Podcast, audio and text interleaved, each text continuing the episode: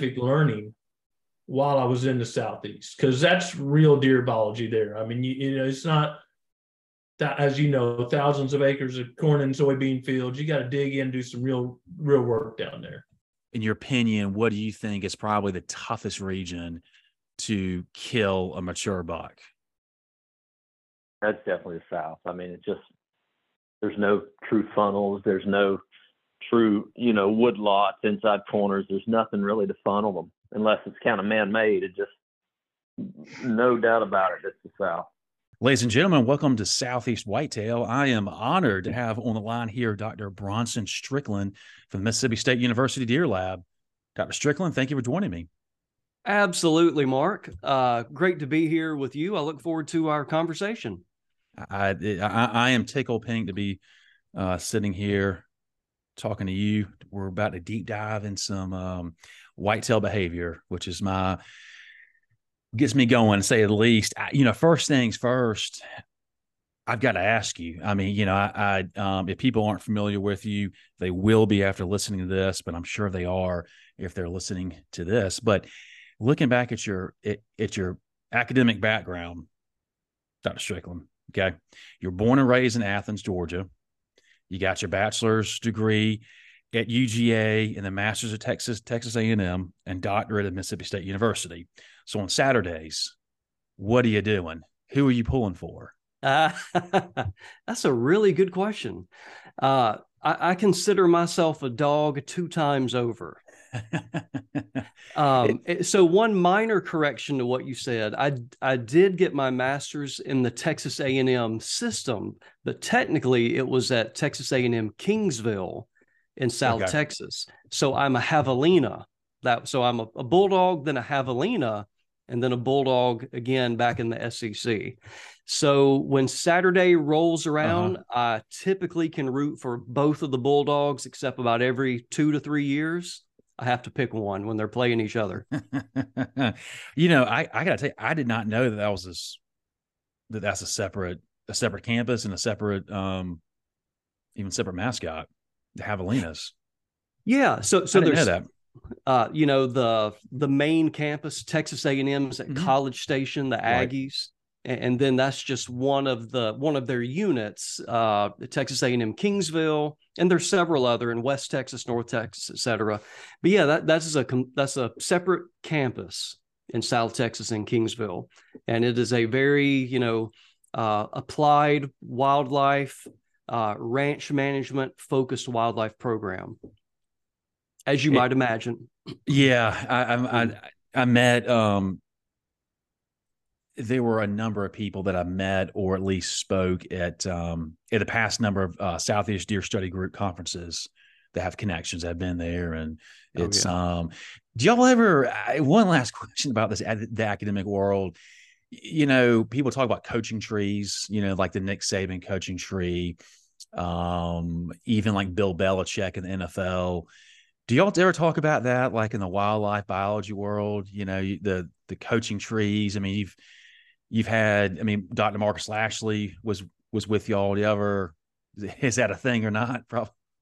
Yeah. Uh, uh, um, I, I, guess it's a really small world, mm-hmm. and w- when you think about um, even within deer management, there's a lot of people throughout the U.S. that do deer research, but it's a subset of those that I that do what we would say really applied stuff. Yeah. Um, and and so eventually especially if you're getting three degrees in undergrad and two graduate degrees you you kind of end up working for for some of the same people and have some of the same mentors along the way. Yeah. I could say uh, i could see that. Well if you're ready let's let's jump right into this. Um I what I wanted to do is talk with you, kind of really deep dive into where we are right now. For the most part, in most of the the southeast, the rut breeding season. I know, you know, there's some different time frames when you get over Alabama and close to you, you know, Mississippi.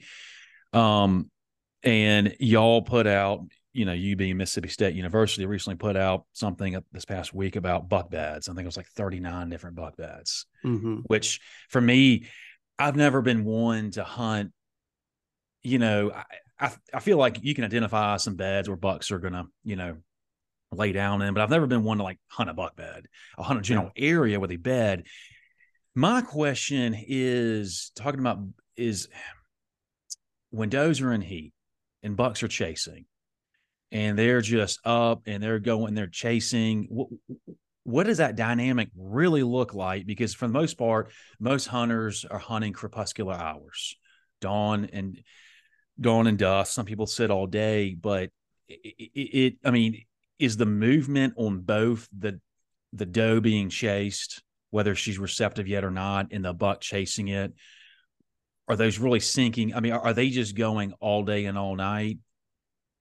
Yeah, I, I, think that's what uh, the evidence certainly suggests uh, most of the time. And so the, the activity of the buck during the peak of the rut is, is, I would say, 90 plus percent dictated by, by the doe. So if uh, if a buck is on her, in other words, he has sensed that she is either in estrus or coming into estrus. You know, we got about a two day period, possibly a three day period where the buck can sense that she is coming into standing heat, um, he's going to follow her and whatever she does. And if you've hunted long enough, and then and then with us, we get to observe deer more than uh, most people. Is he will be up on her feet if she is up on her feet. If she's moving, he's moving with her.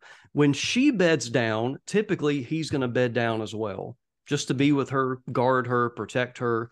And that's part of both the tending process, the courtship process, but also defending that, you know, if the scent is in the air and there are other bucks coming in to investigate, then he's going to, you know, protect her at the same time or defend. And uh, so that was a very long answer to say his behavior is typically going to mimic what her behavior is. So, um, I just have got a couple questions. So, how, how okay, so I, I, guess this goes right into one of my other other questions. Is um, for the most part, you know, all, all research suggests that a local herd, localized herd of deer, wild deer, the does are going to heat about the same time. So let's and I'm going to use some of these examples because this is pretty common throughout the Southeast. Um, it's very common where I am in South, a lot of parts of South Carolina, and I think it's and I think it's a lot of parts of Georgia too, where we have pretty high densities mm-hmm. that are above 50, 50 deer per square mile, above 75. I mean, my part of the county, we're averaging 170 deer per square mile. Our records indicate that, and my and our farm records are on an average of 200, 200 sits a year for for you know we've been doing it for 18 years the past 10 years it's been about 200 sits but clemson our records reflect that but then clemson their extension center does density studies studies which they which they which they publish and that's what i'm really going after. So let's say that you have a, a pretty high density okay? A lot of does so your sex ratio is probably off. Are those does in those high densities are they still going into heat all at the same time and then what does that receptive window look like so that, that that's where I, I, I don't really I've never really seen that cover where all those are going to heat about the same time, but are, are the receptive windows are they are those also sync, syncing up? Um, so you've got two things that possibly can be going on, and, and this is I would say two continuums. Let's talk about a female's uh, physical condition continuum if she mm-hmm. in really bad shape really good shape on the average etc and, and, then we have a, a numerical issue relative to sex ratio. So the things that we know is that uh, a female a doe's physical condition uh, can set back her estrus date. And i'm not talking about months or anything like that but it has been you know noted research that when her fat levels are low she's in poor condition she will probably be coming into her first estrus a little later than normal. So that that's one dynamic of a very dense herd if it's so dense that it's influencing condition. And then you have variation of individuals in their condition. So you could see that the the peak breeding being spread over 3 weeks to a month rather than two to three weeks. So you got that dynamic going on. That would be them coming into estrus. The second dynamic would be um, when they come into estrus, are they being successfully bred? That is the numerical aspect of it relative to sex ratio. So, so during the the peak of the rut, th- that's when the young guys get opportunity. By the way, is you know you can go down, for example, to the King Ranch that has about as even of a sex ratio as you could imagine, and even within the buck section of the herd, half of the bucks are mature. So that's about as perfect of a scenario you get. And there will still be yearlings breeding in that population. And it's basically because during the peak of the rut, the older bucks are occupied, they are tending, and you end up having a surplus of estrus does that can be bred by the quote older dominant bucks. And so eventually, if a doe is going through her estrus cycle and there are no available bucks, she's going to stand for, you know, even a yearling. So that is essentially what is going on when we see high density and high density coupled with a really skewed sex ratio. Then you can get a very prolonged rut. And if the sex mm-hmm. ratio gets really bad, and this is rare nowadays, but back in the old days, a, a doe may not have even been bred her first estrus cycle. So she will, just like in humans, she will 28 day 28 days later, she's going to cycle again and come into heat. And so she's bred 28 days later, or keep coming into and out of heat until right. she's bred. Yeah, I, I, I guess I'm ultimately getting at is that uh, we've been using the um, the fetus, you know, measurement scale that Joe Hamilton and I think some mm-hmm. other people help help create. Phenomenal tool, and I really don't know why more people don't use it, especially. And I, I've taught about this, I've written about, it, especially public land hunters. I mean, you know, if they go out and they, you know, kill some does late in the season, they can kind of figure out where they're. But anyways, that's a absolutely that's a sidebar. But um, our that data for us, and we are we're about um, you know, latitude um, latitude wise is about where we're pretty close to the Savannah River site, mm-hmm. which you're probably familiar with that. We're we're mm-hmm. we're probably uh you're about 45 minutes uh east of that. Okay. So two hours from the coast, very similar to that. Our the peak the our does that we kill in December indicate it's about the uh, it's about October 24th, 26 in that range when they were the ones that are pregnant when they got bred per that you know measurement scale. Yeah. So in that typically that's that's when we've been honing in on we've been hunting bucks and we've had a lot of success that week and you know but but it lasts so you know i i understand they can cycle back through but i guess my the, the question i just asked is that it, it, it about the receptive window then if that's when a lot of them are first getting pregnant or that's when the ones we were you know killing they're pregnant. How is it that like we're going to see chasing this weekend and we're going to see it next week? And like, like what's going on? Are those just bucks just flying around and they're still kind of jacked up from estrus in the air, but there's not really a receptive doe? Is that what's going on?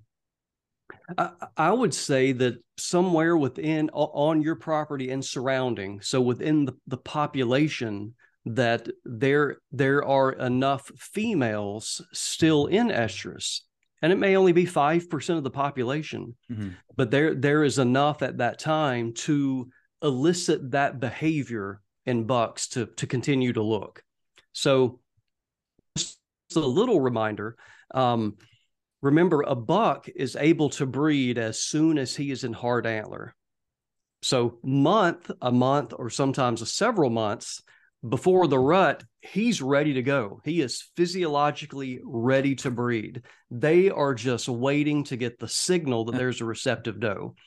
And so I would say in the case you're describing, there is still enough of a signal going on. Gotcha. And you'll even see that in, in places that may have a more restricted or concise rut that's, you know, uh, you know, 75% of it may be within two weeks or three weeks but you'll still even get some of those like fawn breeding. Mm-hmm. They might be coming in three weeks or a month later. Well, those bucks are right back on top of it. I mean, as soon as they detect estrus in the air, they're they're right back on top of it. That and that's a great transition uh, into one of my next questions is um, just just what you said fawns doe fawns that are born um, you know for us in a lot of the south late may first of june wherever it might be um, and they hit is it is it is it 65 pounds? Is that when around 65 ish that, that's a good that's a good number and, and it's a combination of uh, body weight and what we call condition so basically the, their fat levels but it's a combination of that. They reach a minimum body size and condition, and it's probably yeah, sixty to seventy pounds, something like that. So you know, I've read it a lot of places where you know that's a sign of good habitat. Mm-hmm. That, that you know, um, but at the same time, it's it it, it seems like a there, there's some draw there's there's some negativity with it, and so what what what is that? Because if if they're coming, it it at least for us, it seems like when our fawn does are coming or, or, or being bred or coming to estrus, it's it's later on in November, um, maybe around Thanksgiving. So if they're being bred later, they're having their fawns later when they're one. And um, I mean, it doesn't that just put the fawn that they're about to give birth to, you know, quote, one foot in the grave. So how, how does that like? I mean, and and correct me if I'm wrong, but that's that's what I've read and heard that it, it's a good sign they're coming to heat. But then how is that good when they're yeah. giving birth later? Yeah, I would say it as um, it's it's good for the population. It is indicative of conditions are very good, meaning there is a surplus of food, and our, our young of the year are in great condition. But it kind of stinks for the individual in this case, the individual doe fawn, it is going to be very taxing on her physiologically.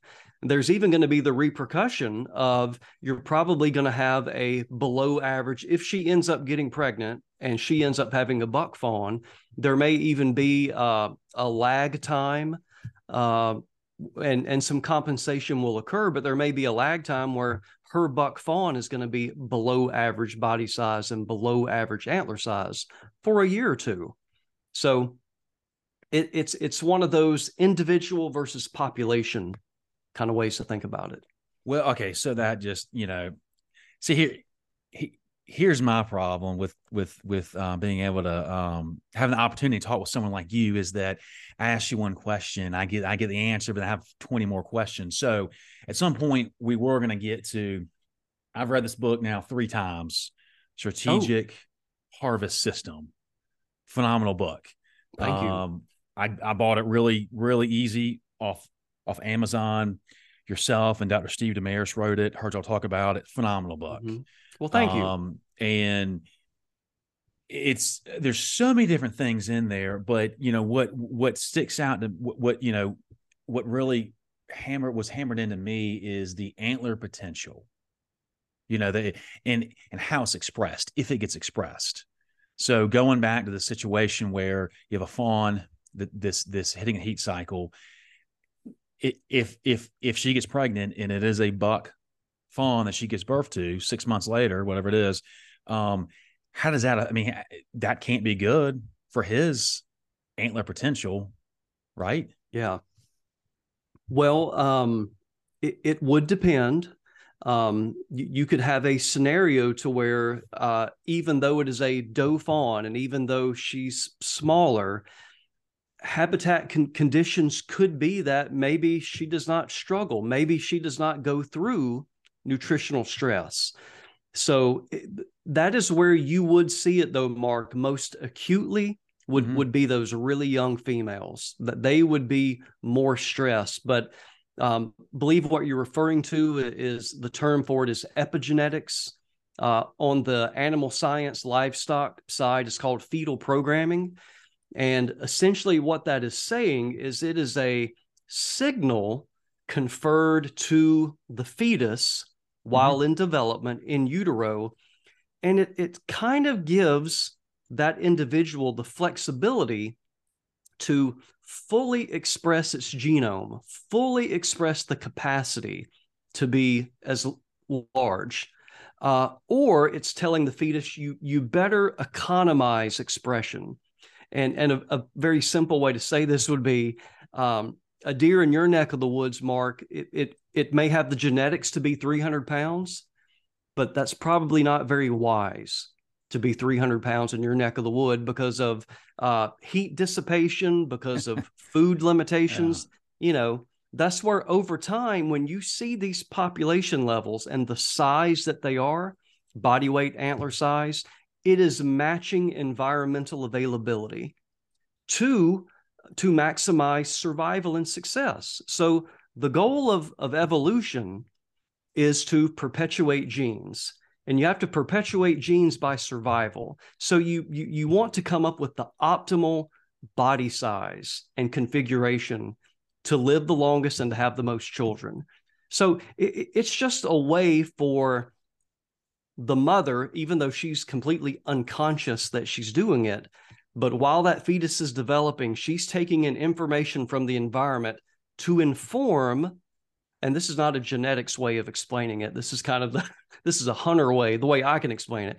Using the environment to inform her fetus genetically how to express itself how big do you need to be to match the the environmental resources i like that and and that's that that is such just a cool side i mean just uh as a as a deer nerd just uh you know read about the book how they you know uh you know match the environment so to speak and like what you said about 300 pounds no you know in south carolina there are zero rules and regs about um uh, running dogs so dog hunters. So you probably wouldn't want to be three a three hundred pound deer uh, with um, with dog hunters. Yeah, you you can do anything. And as a side note, um, y'all put out um, had a podcast, and I forget the gentleman that was on that did that research from a dog hunting club. I think it was like the first of this year. Incredible. And we've got a dog hunting club right next to us. Um, butts up to us, one of our neighbors. We've got a we we put up a four foot uh, hog wire fence years ago just to keep the dogs out. Mm-hmm. You know, the dogs stay out as long as a varmint, armadillo, or something doesn't burrow underneath and get create a hole for the dog. But very similar, and they've been our neighbor for 18 years, and very similar to what y'all were talking about in that podcast and research. We have witnessed ourselves that it's going to disrupt, you know, the deer movement for, that that day, but it they they they quickly go back. Yeah, that's that's right. And and I remember uh, that was Gino D'Angelo, by the way, from the University of Georgia. Right. And uh, um, I know he he's done a lot of work for that in graduate school. I think for his master's he did that. But but there there have been several research projects at UGA. I mean, even when I was an undergraduate, Dr. Larry Marchinton was looking at some of that. You know, the very first times of putting a not a GPS collar back then, but a VHF mm-hmm. Collar and putting dogs on them and and so I remember him saying that back in the 1990s that the chase is on, the deer moves, the deer typically wins, almost always wins. Yeah. Uh, might get pushed out of his home range temporarily, but they'll they'll circle right back. That's right. Um, let's see. We talk about some high densities. One one thing I wanted to get into um, about bucks and does and, you know, pretty much every hunter, they probably have a grunt call in their backpack right now, this time of year. They may or may not have a bleat can or something like that. They may or may not have a uh, snort wheeze.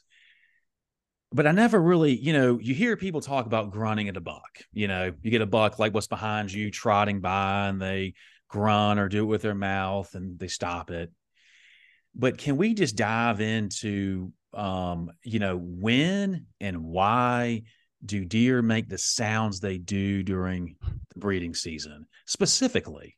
You know, I mean, like like when is a doe bleeding? How is it? I mean, what what um and then as far as the grunts, I mean, you hear the buck moving through the woods and I heard one it was a week ago. I had a big buck flying by my um I had a ground blind tight in the woods and he came by flying once and twice. That second time was right at 7 a.m. and it was just too dark in the woods, but I could see the antlers and his grunting was by far the deepest, just uh just d- d- sounding grunt I've ever heard. I mean, it was almost like a lion kind of beast because most of the time you hear a grunt, it's very kind of hollow.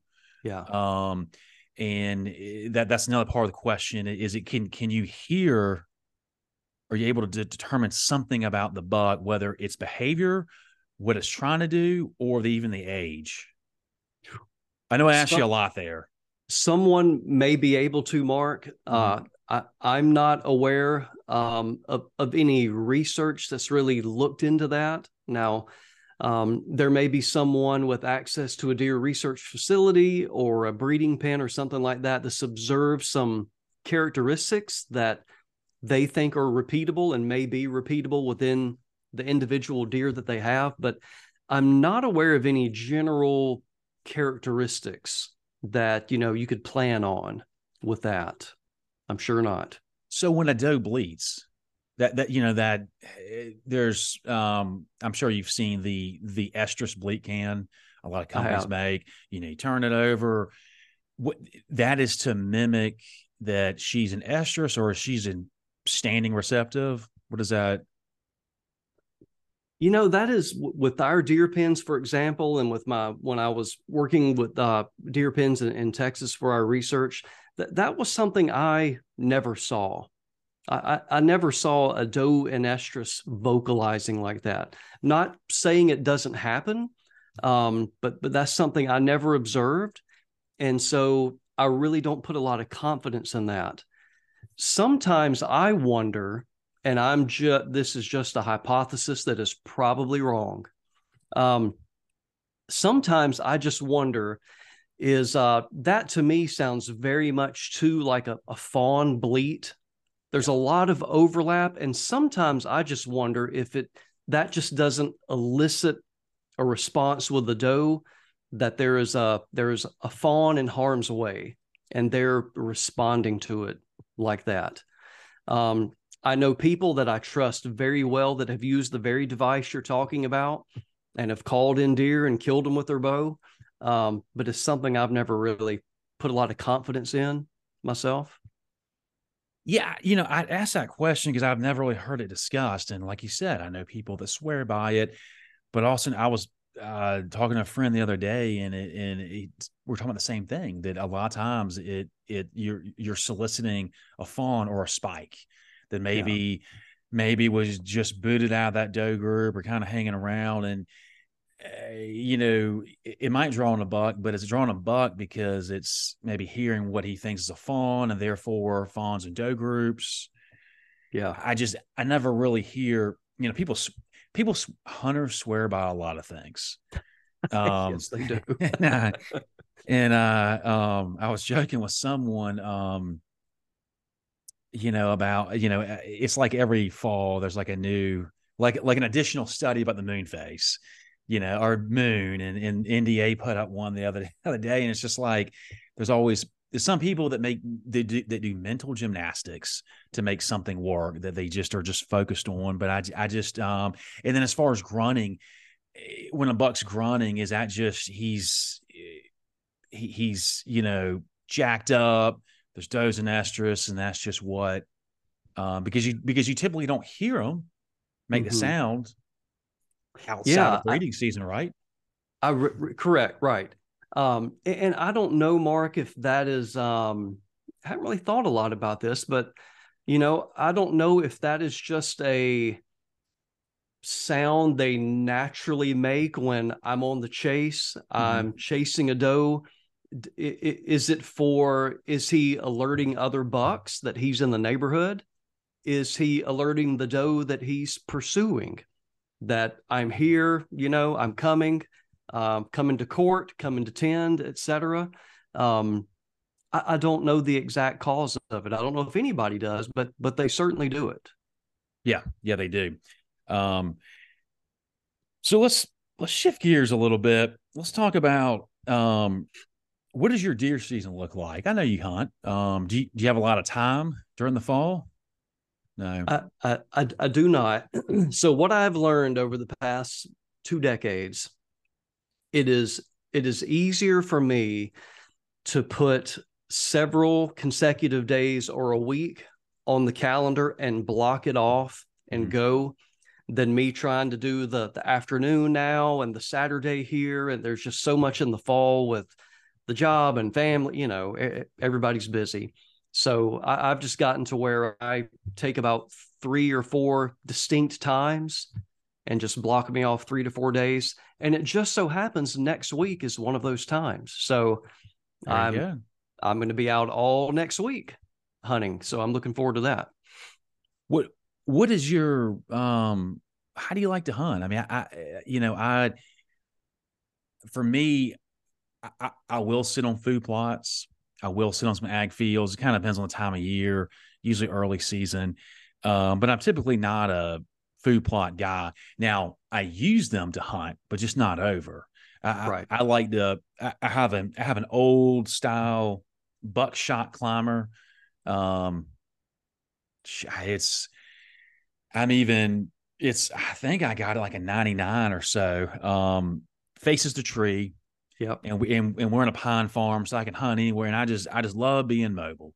You know, hunting mm-hmm. outside bedding, transition areas, the the, the between the bedding thickets and our thin burn pines going to food.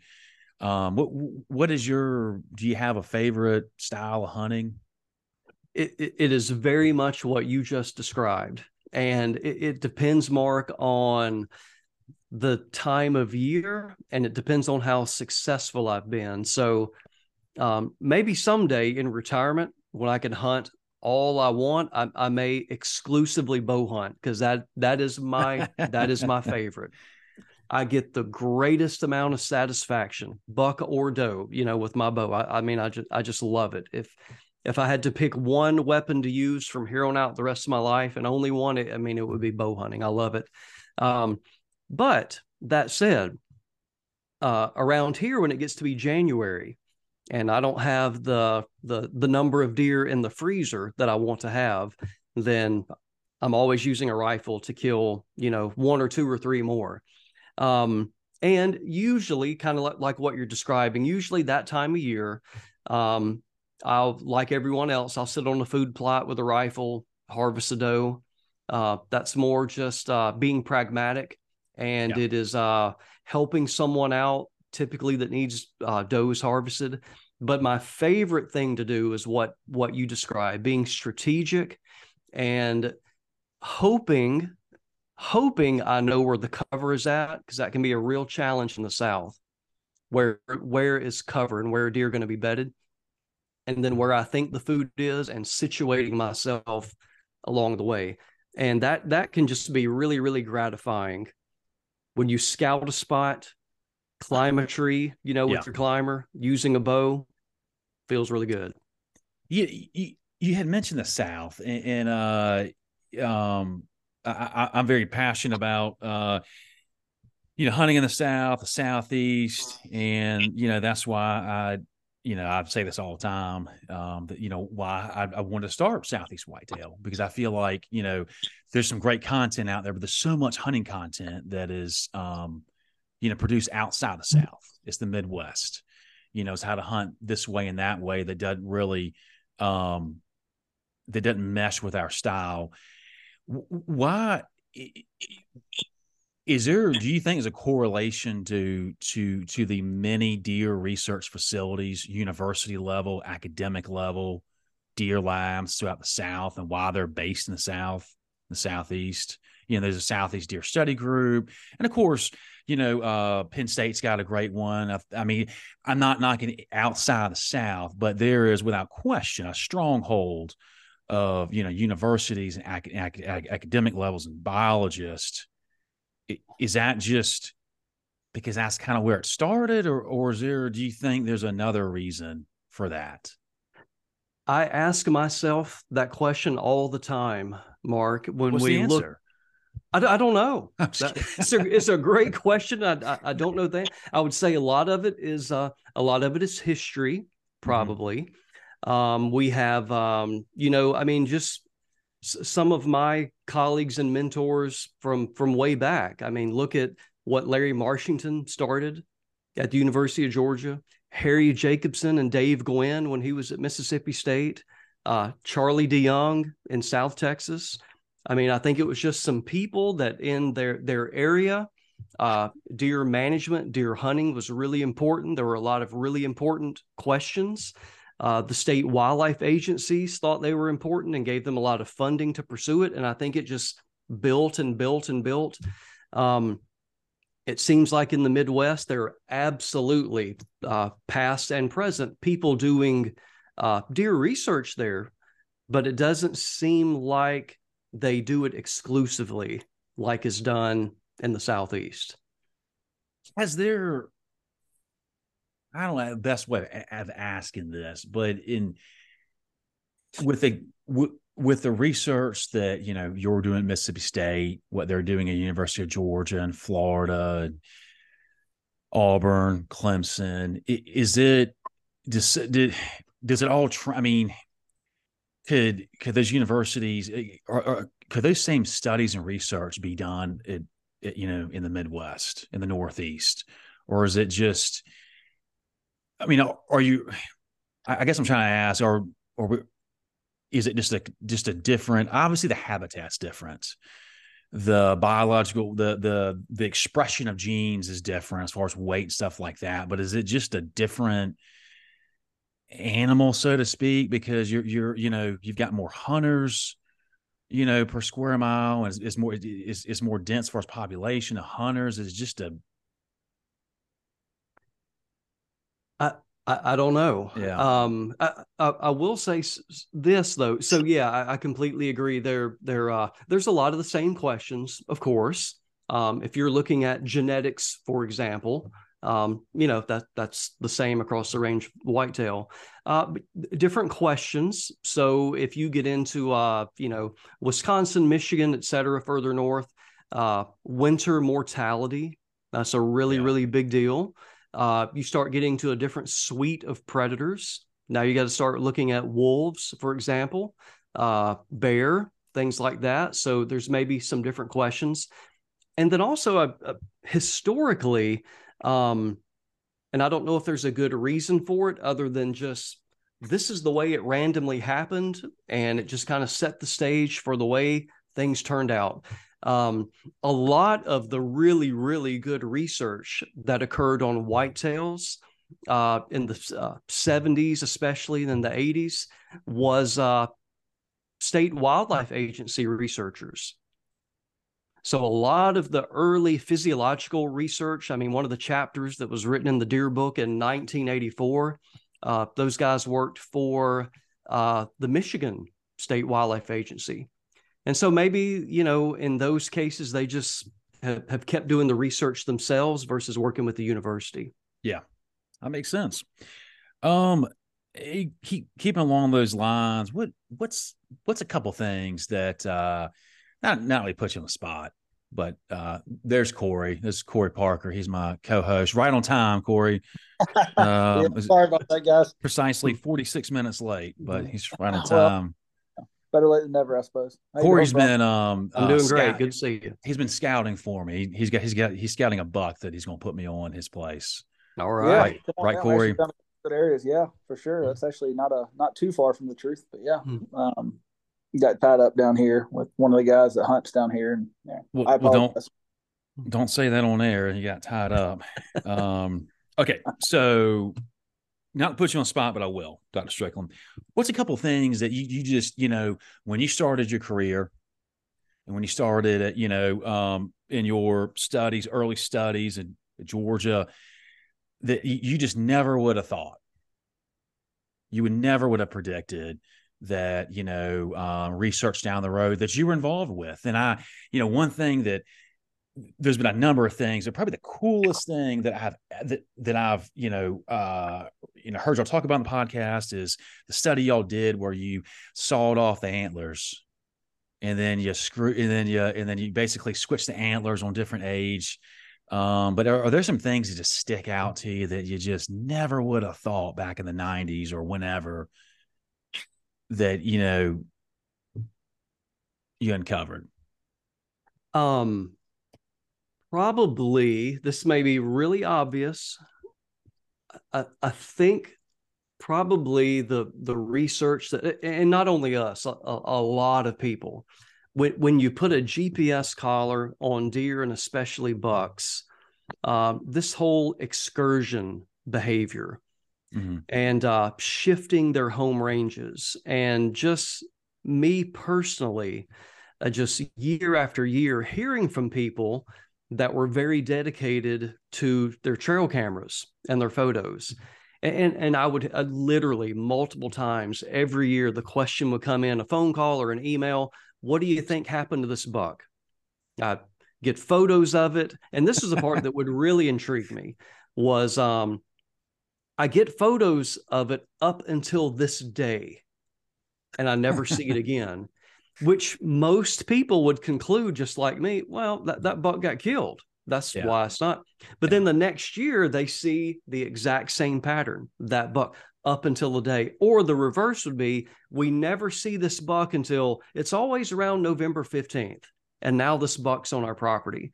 And all this time, I just thought, well, the buck's in the neighborhood. It's just he's in a different part of his home range he's there but you know now we see that with these collars that absolutely that buck one week ago could have been in a home range 10 to 15 miles away. Yeah. And we still don't know why they pick up and move. And so it, it's just interesting that about a third or 25% or so of the bucks kind of have this mobile shifting personality. And uh, it really kind of stinks for management too. There's there's nothing you can do about it. Um, you just got to plan for it. That, yeah, that's I, probably the one thing that's been the biggest shocker to me. I always kind of bite my tongue when I hear, uh, you know, uh, you know, someone say my, my bucks have gone like nocturnal, or they, or or they've left my farm. You know, they've left my farm, and then they get them back on camera on Thanksgiving. Oh, they're back on my farm now, and it's it's like you know, it, it's like when you know, if only me and Corey hunted our farm, hunted my farm this weekend, two hunters, four six sets. We're we're we're seeing like a microscopic snapshot of what's going on. It just people put a lot of weight on trail camera, and they just not you know because they're hunting around. um, well, yeah. My my understanding, and correct me if I'm wrong. I, I guess I am, but the excursion Tip, yeah, probably. Typically, uh, my understanding from the Deer Steward one, and maybe I misunderstood it, was that the excursion uh, behavior they kind of go and then they come back, or, or you know, from what you're seeing from your research, they're they're going for an extended period of time, a different range, and then ranging back on you know the original farm at a different time of year. Is that two different behaviors, or is that are they linked? Where you know you're exactly right, Corey. And I, I, probably misspoke by using the word excursion. The, the way we typically define excursion is just what you said. It is very temporary. it, it is typically like a, a, a two day to three day round trip. And so it literally, when you plot their points on a map, it looks like it, it will just appear to be a loop.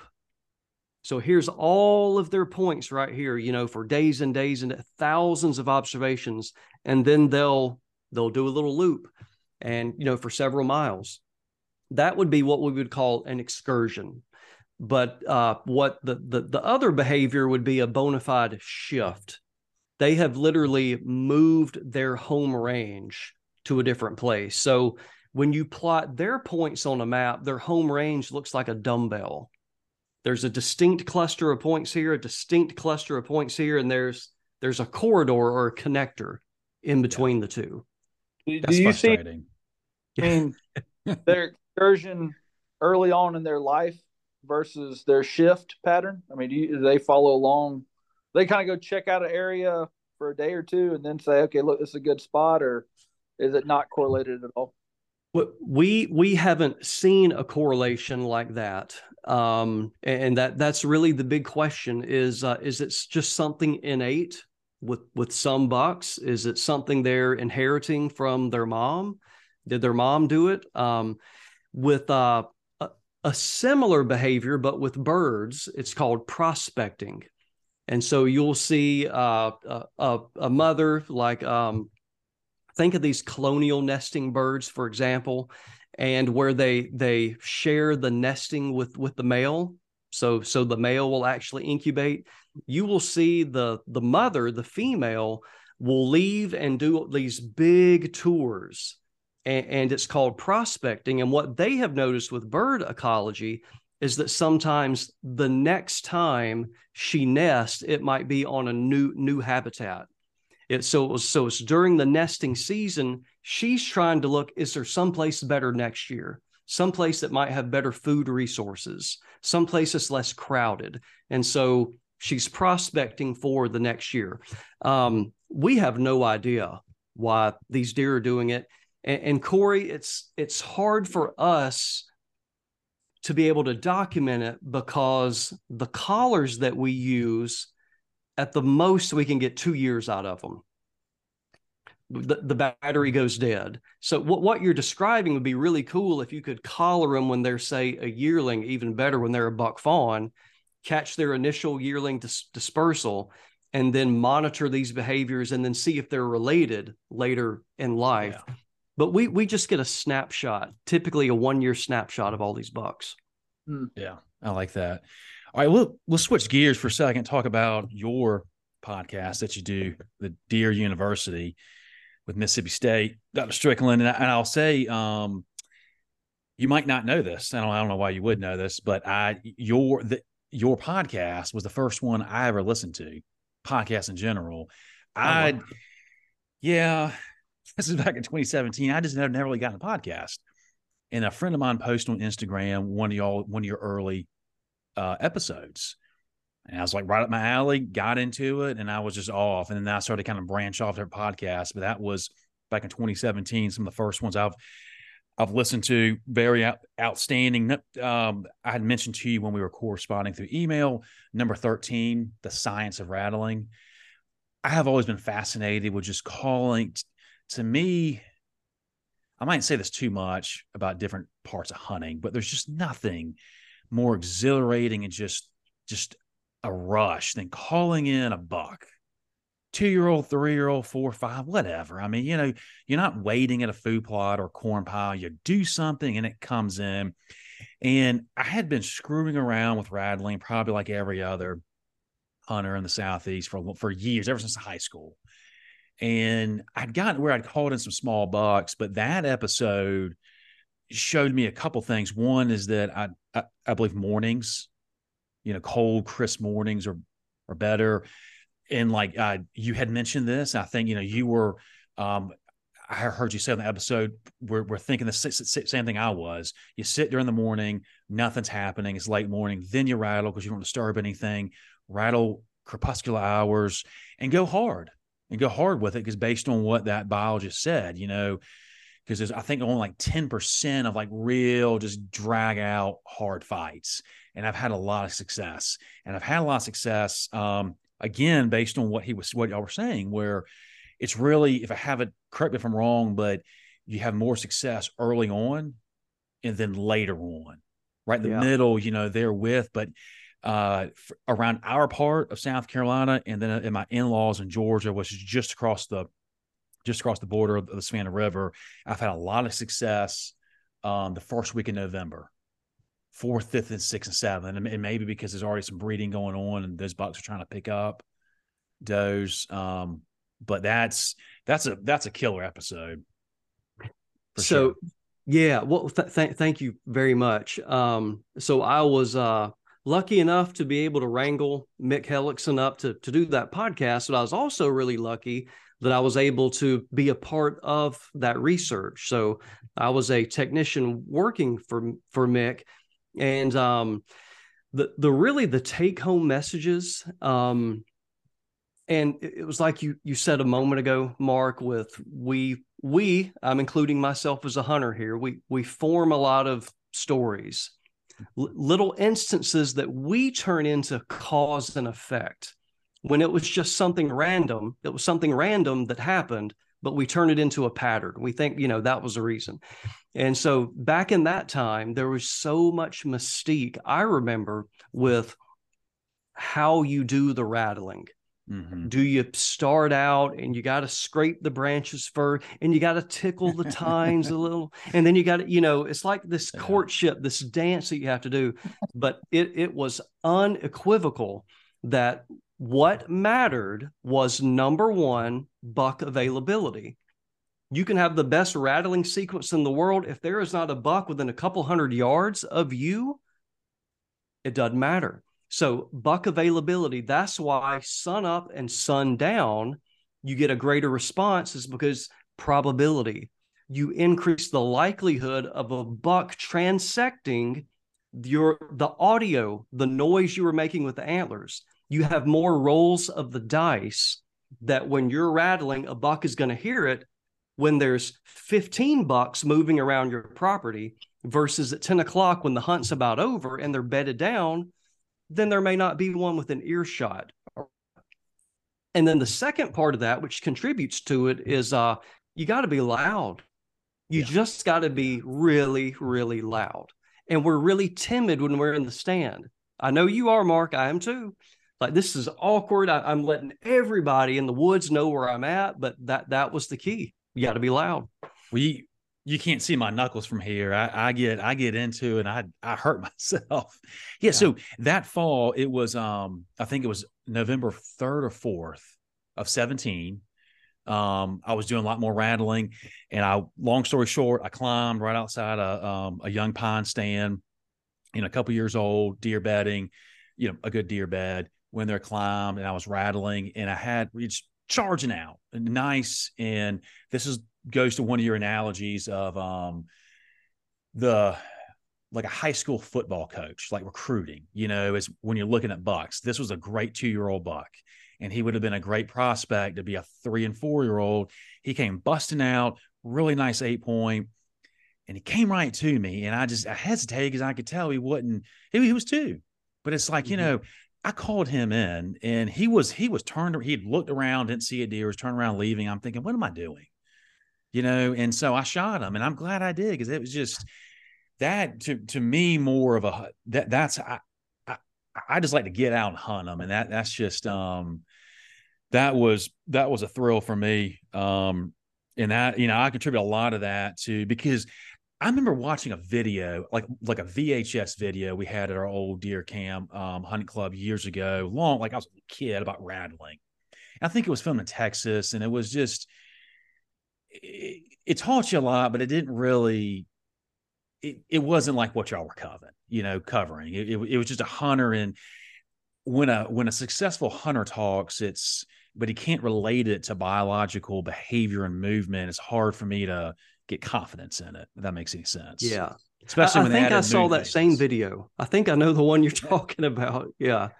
Well, the, the thing about it, what makes it scientific mm-hmm. is that you are replicating a behavior hundreds and hundreds of times and you are setting up constraints about your methods. We're going to do it at this particular time. And I don't know if you remember Mick talking about it, but we had, I think, four sequences.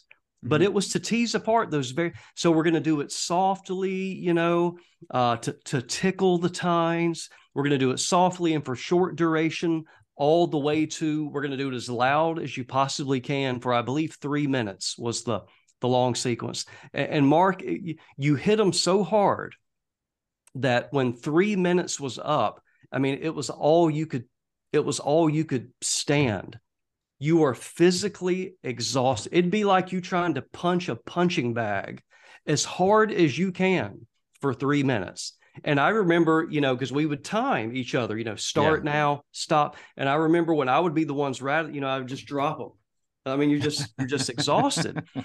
But but it was us that you know recording every trying to isolate every variable that we could to to address those issues, and those were the things that came out. And it, it it's availability, the buck's availability, and that's why during the peak of the rut, well, they're tending a doe why am I going to go fight if I'm tending a doe?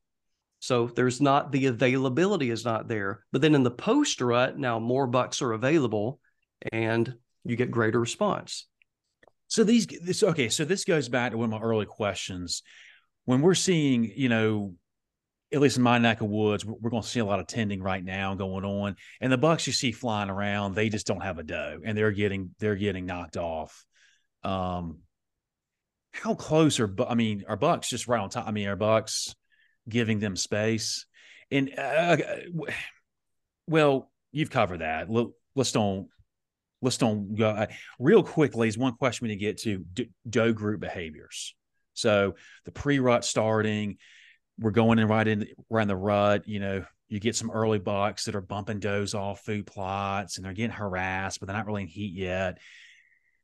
Are they just completely leaving their doe group, their fawns, um, somewhere, and then they're going off? The reason why I say that is because the buck I the big buck that was just roaring and grunt that flew by me twice a week ago, it was still kind of dark, but there were two fawns that were kind of following that doe around. And they were they weren't really going after him, but they were kind of like chasing after, kind of probably trying to figure out what was going on. What what was do they typically do that, or was that doe not really ready yet? You think? Yeah, yeah. That that's kind of what what we believe is going on anyway. Is um, when she comes into to heat, and I'm using mm-hmm. generally when I say heat estrus, I'm talking about that 24 to 48 hour period where she's going to be tended or courted by a buck. Um, she is most likely now. I don't have any GPS collar data or anything to to verify this, but this is you know kind of what we we think and see is that yeah she's going to leave that fawn or those fawns you know in in her home range, and then you know she's going to be courted. She's going to be outside of her home range being chased. And then after she is bred, she is going to come back and then get with her fawns again. Yeah. I just when I witnessed that, I was thinking, I, I wonder if that does really because they they were they were basically following her, but they mm-hmm. weren't really keeping up with it. Corey, do you have anything? We're we're going to try to start to wrap this up. What you got, buddy? Yeah, no, I just anecdotally from what you know, backing up uh previous points you made. Um, I guess it was what three years. When did I shoot that that heavier horned tight rack two, buck. Two years ago, 20, two years ago. I, I so. watched that, you know, so I was up in um, that pine block just west of the house. Um, and I watched a bunch of deer, a bunch of bucks chasing a doe that had just come in heat. They were, they were running around, you know, it was really exciting, but I looked over and I saw this, this buck about 200 yards out and he, he was interested, but he wasn't moving. And um, I said, well, okay, well, I'll call him out. You know, he's just kind of hanging back. And it became very apparent. I threw everything I had at him, and he would look and he'd be interested, but he just wasn't. He wasn't leaving this little thicket. And then you, then I could see a doe's ears behind him, and he sat there looking at me for forty-five minutes to an hour, very interested, just not, you know, not why, committed. Why would I come fight right now? I got what I'd be fighting over, you know. So he was uh, content it was pretty neat to watch, you know, seeing all these deer chasing up under me and I'm rattling this deer as hard as I can go. I wasn't even worried about the bucks beside me. And uh, he would not give an inch, but he didn't move either. I mean, he, he sat there just looking, but uh, yeah, that was, that was pretty neat, pretty neat to see. And then to kind of hear what you're talking about. Um, because I was the same way. I'm very timid when I'm up there, you know, don't want to really because I don't get busted. You know, I right. think that's a lot of people do. You know, you don't you don't want to be moving. And uh I was at one point I didn't care anymore. I was just going as hard as I could. I knew he could see me, but um, yeah, it was just, just kind of neat to watch. Um, I apologize, guys, for not being here earlier on. I don't know what I missed out on. I'll, I'll get Mark to fill me in, but um, um, he, I assume uh, he gave me some tips on how to kill some bucks this weekend. I'm not going to tell you, and I'm not going to tell you until after I kill them. Yeah. Well, I'm bringing up some good whiskey, so I'll get it out of you Friday night. Yeah, uh, Dr. Strickland also told me how to um told us the best way of connecting uh, a climber platform to the climber seat. Gotta try to keep him. What Corey left out is that when he shot that buck, his uh his his climber platform fell down. It had a rope, but he couldn't yank it back up. So after he shot the buck, I went in there and got him. He's up a tree. I had to go up there with my climber. I've had that happen too. That yeah, was a bad feeling. Part out. but, uh, but he, yeah, he he shot it. He shot it with the with with the foot platform down. I mean, it was a. I mean, you threaded the needle. Awesome shot. Well, we got to wrap start wrap this up. Um, Bronson's got to head on soon, pretty soon. Rapid fire, Dr. Strickland, three questions. I asked these asked three questions to to to, to everybody. You got some stiff competition out there um, on this. Uh, the first question is: Can you recommend to the audience a book or publication or something that um, you know in the in the hunting world? Uh, you know, a lot of people have mentioned. Uh, Sand County Almanac. A lot of professionals, you know, have their students read that. Or something that um, you would suggest to someone as far as reading material? Absolutely. I would recommend, because I commonly do, a book. that the author is Fred Provenza. He is a retired range ecologist from Utah State University, and his book is called Nourishment. Hmm. And it talks, it, his research is based on livestock and their food choices, why they make choices. It translates perfectly to deer. Nice. And it is absolutely fascinating. And the more I dig in, and now I'm reading his technical articles, uh, had the pleasure of talking to him on the phone a couple months Ooh. ago, and uh, it, it is a really, really good book. If your okay. eyes aren't opened with that, with that book, it's your fault. I, yeah, I'll I'll let you deep dive in that. When when I was talking to Dr. Lashley about, um, we kind of went down a rabbit hole about, um, you know, summertime, the heat, which is a real stress period for deer in the South. He was talking about different studies about cows mm-hmm. and the heat, and some of that correlates. Maybe there's some uh crossover there. All right. Second question is um, what is just one of your all-time favorites, just wild game meal? You've got a freezer full of wild game, cross the board, doesn't have to be venison in your in your house. You've been on the road for weeks. You get to go home and prepare whatever you want to. What, what's just something? Maybe your parents made it, just something that and and how do you make it? Um, one one of my favorites, you know, I, I could list twenty of them. you know, backstrap on the grill. How can you go wrong with that? Uh, country fried steak used with mm. backstrap. How can you go wrong with that? one of my new favorites is is uh we call it scapula stew, and basically deer shoulder, deer shoulder stew and uh, it, it is braising or slow cooking the shoulder and it's it's really really good first and foremost but i think why i really appreciate it very much like a neck roast is because it is a neglected piece of meat that so many people turn their nose up at but if it just took a little tlc cooking it the right way uh, and, and what is amazing about it is it's a piece of meat because of the cooking technique, in either slow cooking or braising.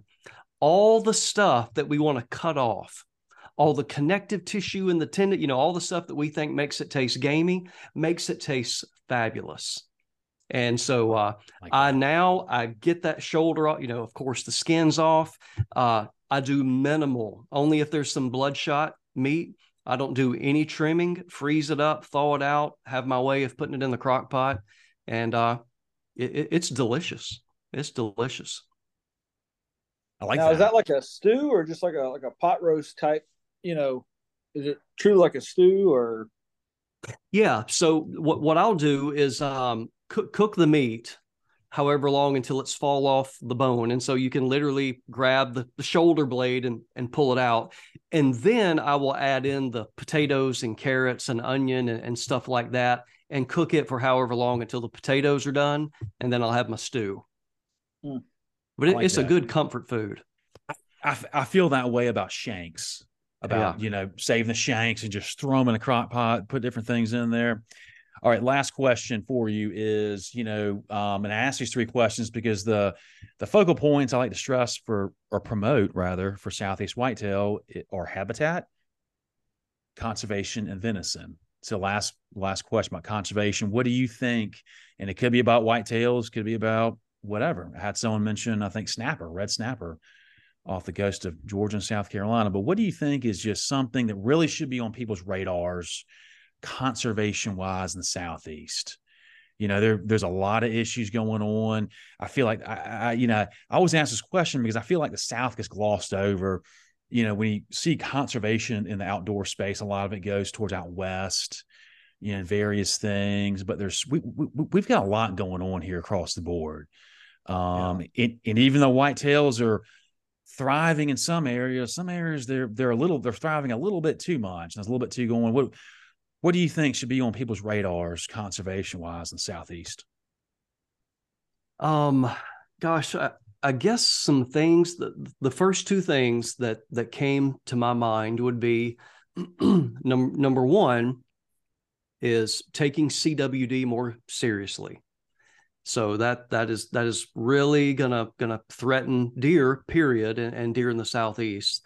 And it's uh it's just very difficult, in my opinion, psychologically, for people to accept CWD because of the the impacts are such long term.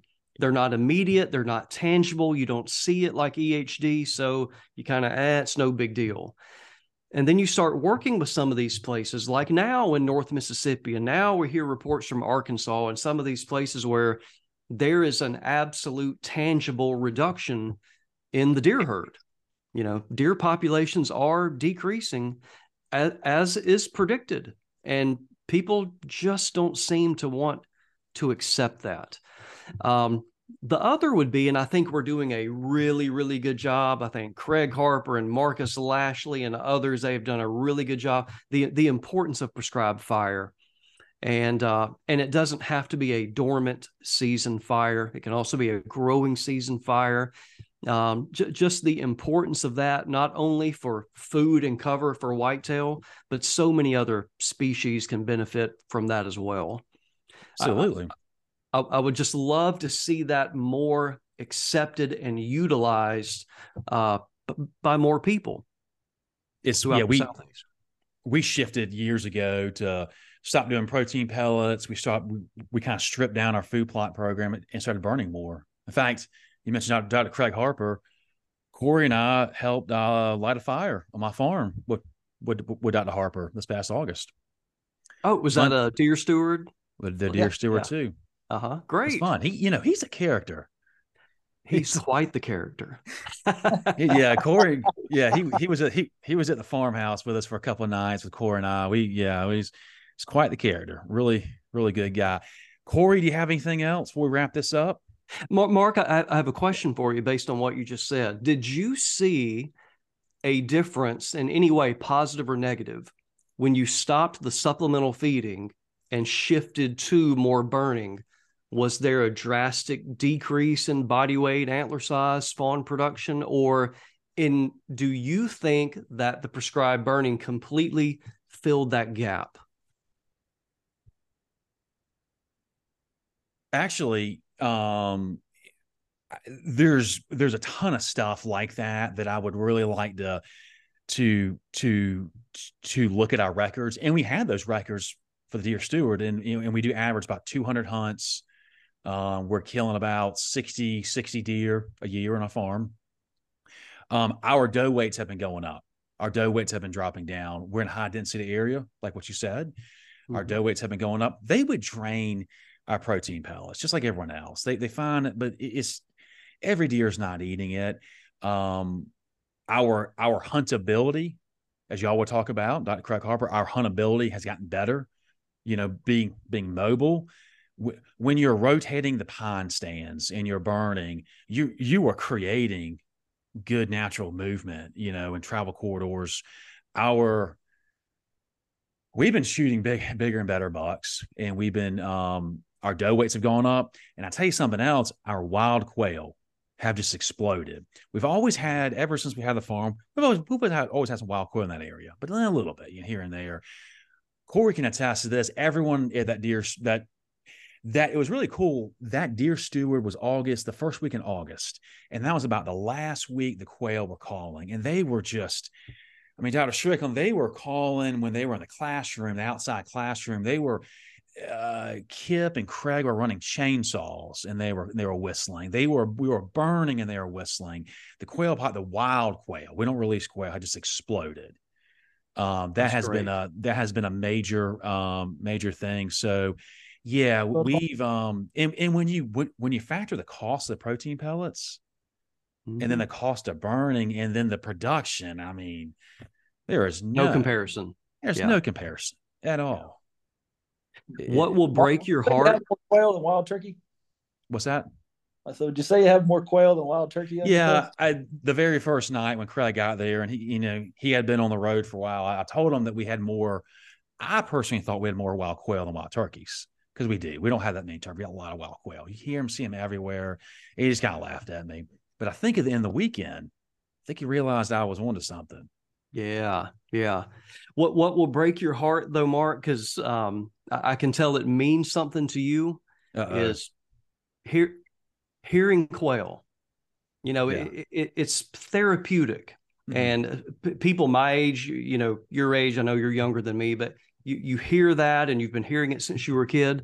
Um, we have students now, undergraduates now, and it'd probably be the, the same in South Carolina, Georgia, uh, Auburn, everywhere. Um, they'll they'll come through and hear a bob white for the first time, and they don't know what it is. And that That's, just yeah. how common, how iconic and common that sound was. You didn't have to be even be a wildlife person.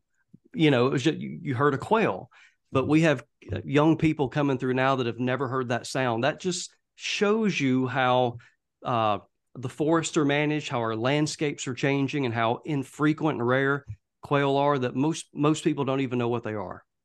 Absolutely, yeah. I, uh, it's well, guys. Thank you, thank you, Dr. Strickland. I appreciate this. Thank you for your time. This has been a blast. Absolutely, it really has. Um, Corey's going to let all this sink in, and he's going to kill a big buck at my farm this weekend, right, Corey? Indeed. Tomorrow, tomorrow afternoon or Saturday morning. tomorrow afternoon, we're going to kill one tomorrow afternoon, and then uh, try to kill a doe with a bow on Saturday morning. So, right. I'll I'll be expecting a picture. Send it to me. Well, thank you all very much. Uh, thanks for listening. Thank you again, Dr. Strickland. Uh, where can people find you? Um, we're uh, on all social media platforms, uh, MSU Deer Lab on Facebook and Instagram, and uh, our YouTube channel. We're really trying to build that yeah. more. So MSU Deer Lab TV YouTube channel. I think we have we have podcasts on there and also about a hundred videos. So a lot of information there that's free to consume. It, it is, and I'm not just saying this uh, because I have you on. Um, but by far, Mississippi State University has been my favorite uh, as far as content wise. I mean, y'all have an incredible website with publications. I didn't mention this, but you're the uh, or I, I, know you've been involved with it, but the Southeast Food Plot Planting Guide. I have been using that ever since we've had the farm. I mean, that is just phenomenal. Um, you'll have an app for your phone, the podcast. I mean, it really is very there's a ton of free content for people out there and there's just no excuses if someone's not you know yeah. consuming it. So thank you again for your time and what you do for conservation.